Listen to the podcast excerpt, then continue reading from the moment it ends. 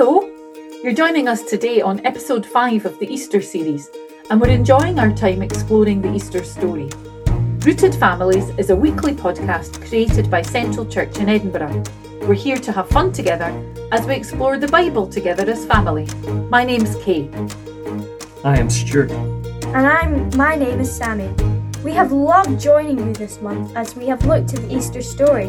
It's such an important story for us to journey through because it brings us true hope, freedom, and forgiveness. I wonder if you've ever felt lonely or alone.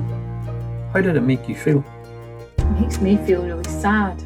I, I'm sometimes worried as well. There have been many times that I've felt alone. It's really the worst feeling. It hurts. You can feel lost and just really, really rubbish. Yeah, no one likes feeling lonely, do they?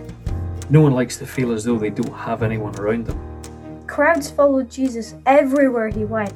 He was rarely by himself, and when he was by himself, he was never ever alone. He always had God the Father right there with him. But in the story we're about to share, it's the one time that Jesus was totally alone, and it was awful. Listen, you'll see. This story is called The Death of Jesus, and it can be found in Mark chapter 15, verses 21 to 41.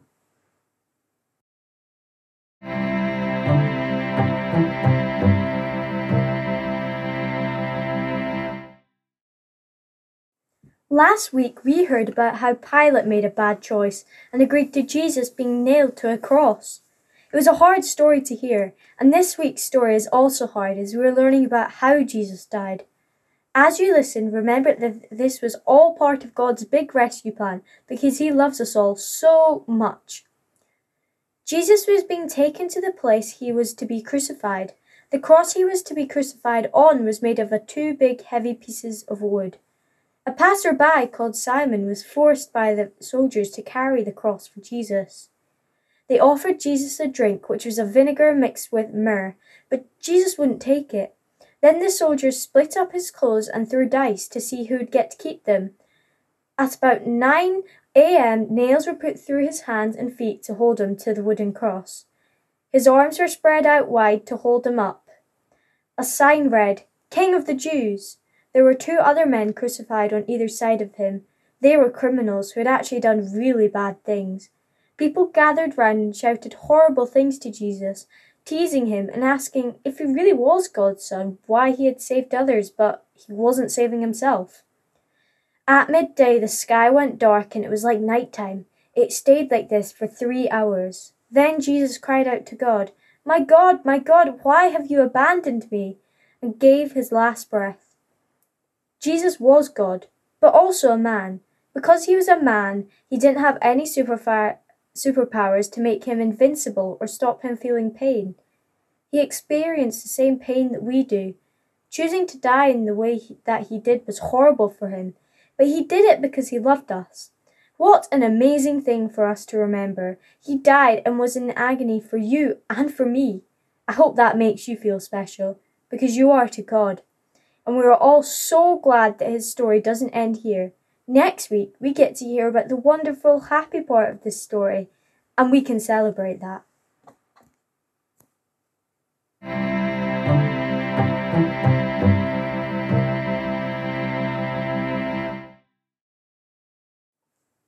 This is the part where we ask some questions to help us explore the story.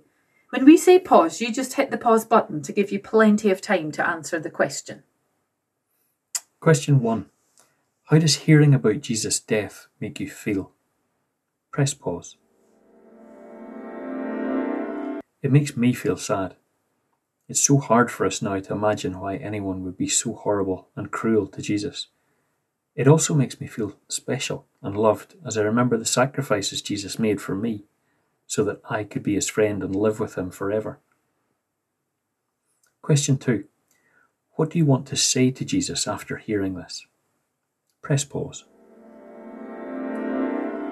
I want to say thank you to him. Why don't you spend a few moments praying and thanking Jesus for all that he did and telling him how you feel about his death? Question 3 Do you have any more questions? Here's some time now to ask them. Press pause. If you have more time now or later in the week, here's another activity. When you go for a walk, try and find two sticks. Take them home and use some string or thread to tie them together to make the shape of a cross. Put this somewhere in your house where you will see it often this week to remind you what Easter is about and of the amazing thing that Jesus did for us. If you wanted to, you could also take communion as a family. Communion is all about remembering what Jesus did on the cross for each of us and saying thank you to him. All you need is some bread and some red or purple coloured juice. As you each take a piece of bread, remember that this represents Jesus' body, which was broken for each one of us. Then have a sip of juice, remembering that this represents Jesus' blood, which was shed for us on the cross. Say thank you to Jesus for the sacrifice he made. I love this. I love remembering this story. It's hard to remember sometimes, but it's so key to remember because through this act, we see Jesus beats sin. It reminds me just how loved I am, that Jesus did all that for me. He was separated from God for the first time ever. He was really alone because he knew he was doing it for me, for us. He became alone for us all, so we don't have to ever be alone again. And now, when we are lonely, we have Holy Spirit living inside us. We can pray to God and He hears and speaks to us in so many different ways. You're about to hear the prayer chimes. What a perfect opportunity for us all to thank Jesus for this huge act of love. To thank Jesus that because of what He did, we can be forgiven and never have to be alone. We have loved joining you this month. It's been a lot of fun and we have explored such a big and important story. Until next time, Peace, Peace out. out.